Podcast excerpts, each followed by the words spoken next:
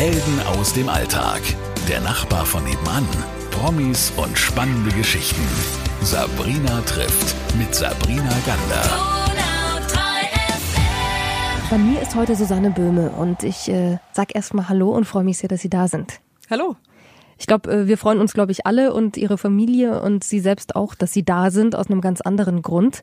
Sie haben etwas ganz Heftiges und Tragisches erlebt, einen schweren Unfall. Vielleicht fangen wir damit an, das erklärt nämlich, warum wir uns heute sehen. Ja, fangen wir damit an. Mein Sport, mein Lieblingssport, mein Hobby, eigentlich ein wichtiger Teil von meinem Leben ist das Fallschirmspringen seit vielen, vielen Jahren. Und ähm, Ende 2012 hatte ich einen Unfall bei einem Sprung vom Berg. Soweit wir es nachvollziehen können, bin ich ausgerutscht beim Wegspringen und dann in der Folge mit der Felswand kollidiert nach vielleicht 20 Meter freiem Fall. Hab dann bei diesem Aufprall eine Querschnittlähmung davongetragen und mit viel, viel Glück überhaupt geschafft, da lebend rauszukommen. Das erzählen Sie jetzt. Äh, ja, das ist die Kurzfassung. Ich wollte gerade ja. sagen, glatt und kurz. Was wissen Sie davon eigentlich noch? Ich weiß bruchstückhaft äh, so einzelne Momente von diesem Unfall. Haben Sie den Moment gehabt, dieses, oh nein, jetzt kann es aus sein? Wissen Sie davon noch irgendwas? Oder ist man da einfach nur im Adrenalin? Nee, das ist, das ist ein Panikmodus, wo man eben ums Überleben kämpft und eigentlich äh, in die Zukunft nicht mehr denken kann, weil man alle Energie braucht, um eben zu überleben. Mhm. Wie alt waren Sie da? 2012? 33 gewesen sein. Da ist man das, einfach ja. voll im Saft. Sie sind Sportlerin, Sie sagen, ja. das war mein Hobby. Ja. Fallschirmspringen, das ist für mich Freiheit gewesen. Leben, ja, ne? es war die, die totale Freiheit. Es war ein aktives Leben von vorne bis hinten mit einem handwerklichen Job, mit viel Sport, mit, ja, viel Bewegung. Und dann der Moment, als Sie es erfahren haben, wann war das, dass Sie nicht mehr das wusste ich sofort, können? das fällt auf. Wirklich? Wirklich, wirklich. Das wusste ich äh, in der Sekunde, in der es passiert ist. Und als ich dann am Schirm hing und festgestellt habe, so mit den Beinen, das geht irgendwie nicht. Um Gottes Willen. Ja, das sind brutale Momente. Ähm, ja. Was Sie heute machen, Sie fliegen wieder in der Luft sozusagen und springen aus Flugzeugen. Ja, das mache ich. Ja, und deswegen reden wir zusammen. ja, anderem, was ja. für eine Energie. Sie hatten 2012 einen schlimmen Unfall. Sie sind mit dem Fallschirm ähm, schlecht aufgekommen, ausgerutscht, haben Sie gesagt. Man kann es nicht so nachvollziehen. Auf jeden Fall hieß es danach Diagnose nach diesem Unfall Querschnittlähmung. Sie können heute aber mit Krücken ein wenig gehen wieder. Ja, ich bin tatsächlich zu Fuß hier. Wahnsinn. Ähm, ja, verrückt genug. Was passiert in dem Moment, wenn man ein sportlich aktiver Mensch ist, wenn die Diagnose kommt, Querschnittlähmung? Ja, das ist ein Punkt, wo eigentlich alles auf Null ist wieder. Also im ersten Moment wusste ich da nicht so richtig, was mit anzufangen. Zum einen war ich ja immer noch derselbe Mensch wie vorher, mit den gleichen Wünschen und den gleichen Träumen. Und zum anderen hatte ich keine Ahnung, wie es wie es weitergehen soll äh, mit meinem ganzen Leben, was aus meinem Job wird, aus meiner Freizeit, aus aus allem eigentlich. Ich habe mich wahnsinnig gefreut auf der anderen Seite, dass ich noch am Leben bin und dass ich quasi eine zweite Chance bekomme, weiterzumachen. Es gab wahnsinnig viele Leute, die mir Mut gemacht haben, an mich geglaubt haben, gesagt haben, komm, da geht noch was und wir helfen dir und mach weiter und ja.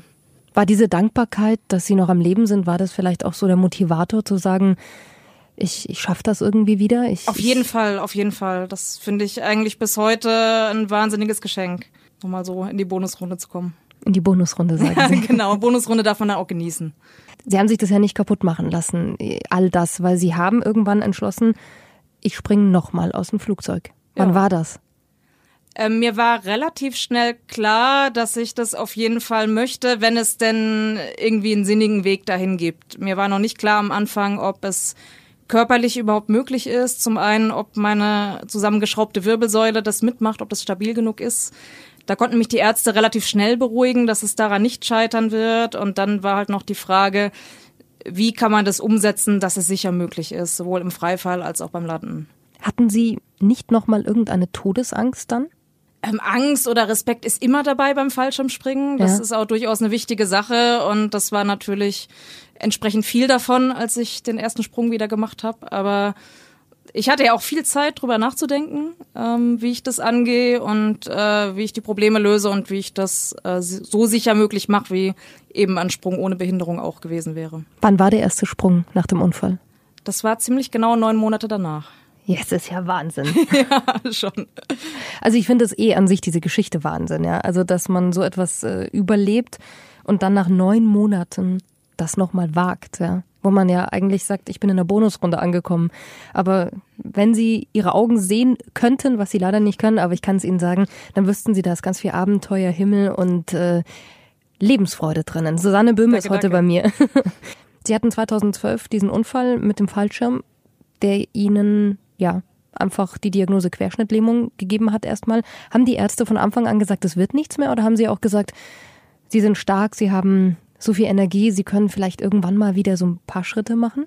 Tja, da muss man sagen, die Ärzte und speziell die Deutschen im Allgemeinen, die neigen sehr zu Zurückhaltung. Also das Positivste mit Abstand, was ich gehört habe, war, ja, Frau Böhme, wir können jetzt auch nicht sagen, was daraus wird. Das kann sein, es verbessert sich, es kann sein, es bleibt, wie es ist. Aber so zwischen den Zeilen merkt man ja auch, mit äh, welcher Einstellung man sowas rüberbringt und so richtig dran geglaubt haben, die denke ich nicht. Es kam unterm Strich sehr negativ rüber. Wann war denn der Moment oder der Tag, an dem Sie gemerkt haben, oh, ich kann irgendwas bewegen?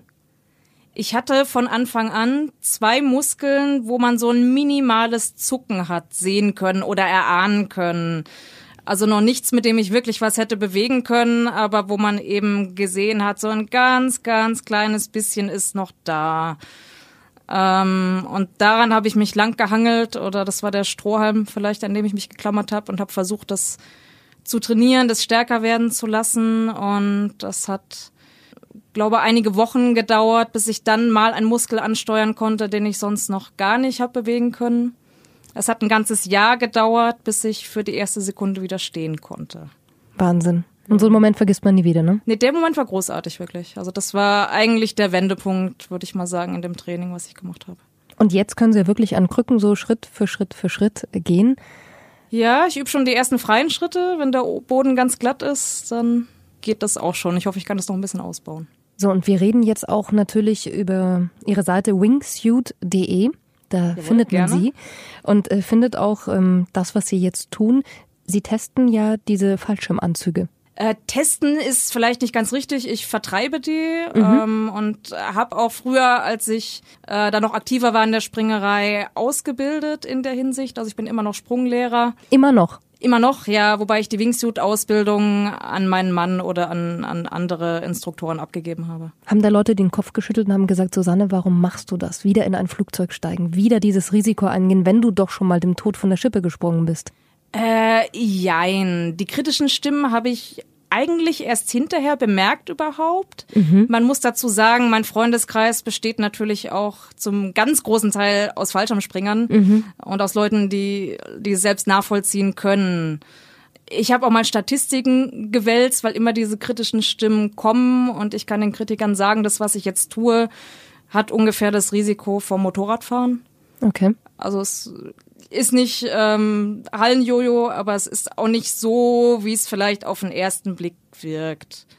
Sie sind 2012, nachdem dieser schreckliche Unfall passiert ist, nach dem Fallschirmspringen, nach neun Monaten wieder aus dem Flugzeug gesprungen. Das ist richtig. Wie war das Gefühl, ich meine, Sie hatten ja zu der Zeit, waren Sie ja komplett querschnittgelähmt noch, ne? Ja, mehr oder weniger. Ich konnte das rechte Bein vielleicht so 30 Grad anheben, was komplett nutzlos war für den Sprung, weil ich jetzt in die andere Richtung bewegen müssen. Okay. Ähm, wie war der erste Sprung? Was ist in Ihnen da vorgegangen? Was waren die Gefühle? Ähm, es war sehr, sehr aufregend. Also wenn der Motor nicht gewesen wäre im Flugzeug, wäre es sehr ruhig gewesen. Mhm. Ähm, andererseits hatte ich mich entsprechend gut darauf vorbereitet. Ich hatte ja neun Monate Zeit und habe mir Lösungen überlegt, wie ich den Freifall handeln kann, äh, wie ich die Landung handeln kann. Wie landet man, wenn man seine Beine nicht bewegen kann? Ich mache das so, dass ich die Beine quasi über den Boden schleifen lasse und mich dann auf die Seite drehe. Also alles schon getestet. Wie oft sind Sie seitdem jetzt wieder gesprungen? Haben Sie es gezählt? Ich hätte es mal zählen sollen. Ich denke mindestens mal 50, vielleicht ein bisschen mehr inzwischen. Was bedeutet das für Sie, das Fallschirmspringen? Ja, Fallschirmspringen ist eigentlich die pure Freiheit für mich. Es ist der Traum vom Fliegen. Es ist für einen Moment fliegen können wie ein Vogel. Und ich denke, das ist, was mich da immer angetrieben hat. Dazu kommt diese verrückte Atmosphäre am Sprungplatz, wo man so ganz verschiedene Menschen kennenlernt aus ganz verschiedenen Gesellschaftsschichten mit und das sind auch Begegnungen, die man sonst vielleicht nicht hat, weil eben alle diese Leute diesen Traum teilen. Das mag ich auch sehr an dem Sport. Es hat dieser Sport aber auch dafür gesorgt, dass sie nicht mehr richtig laufen können nach dem Unfall, ja. Hat es dem nichts getan? Nee, eigentlich nicht. Ich, das Risiko, was da bestand, gerade beim Basespringen, das kannte ich ja. Und das bin ich eben eingegangen, dass ich wusste, ey, da ist ein Restrisiko. Das versuche ich zwar ganz, ganz klein zu halten. Und dieses Restrisiko, trotz Steigeisen auszurutschen, ja, das musste man dann eben in Kauf nehmen. Das ist halt leider so passiert. Aber gibt es nie den Moment, wo Sie sagen, warum ich? Warum sind die anderen, die schon mehrmals gesprungen sind, denen passiert nichts? Gibt es dieses Ach, Warum ja, ich? Da wird man ja blöd werden. Die Frage, die braucht man sich ja nicht stellen. Das führt jetzt überhaupt nichts. Aber viele tun das. nicht ja, viele sind wie nix. Sie. Ja? ja, es nützt nichts. Ist es auch so, dass Sie ein bisschen vergessen, dass Sie eben gerade nicht laufen können, nicht richtig laufen können, wenn Sie wieder fliegen? Ja, manchmal vielleicht schon. Sie haben ein Buch geschrieben. Das heißt, Ja. Steh auf und flieg. Was äh, liest man darin? Ihre Geschichte?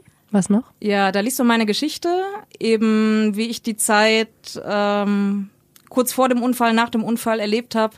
Da habe ich noch ganz viel mehr ganz verrückte Sachen erlebt, also die verschiedenen Dinge, die ich getan habe, um wieder auf die Beine zu kommen. Man liest aber auch von meinem Weg in den Sport. Sind Sie ein lebensfroher Mensch, Frau Böhl? Ich denke ja, meistens schon. Ich glaube auch, ich kann Ihnen das attestieren. Also nach so einer Geschichte so da zu sitzen. Ich glaube, dass es ganz viele sagen, okay, wie heißt das Buch nochmal? Sag's nochmal. Ich Steh sag's gerne. auf und flieg.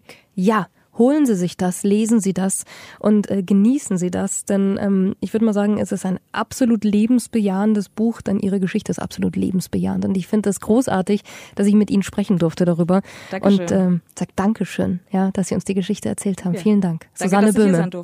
Ach und die Internetseite sagen wir nochmal wingsuit.de. Helden aus dem Alltag. Der Nachbar von nebenan. Promis und spannende Geschichten. Sabrina trifft mit Sabrina Gander.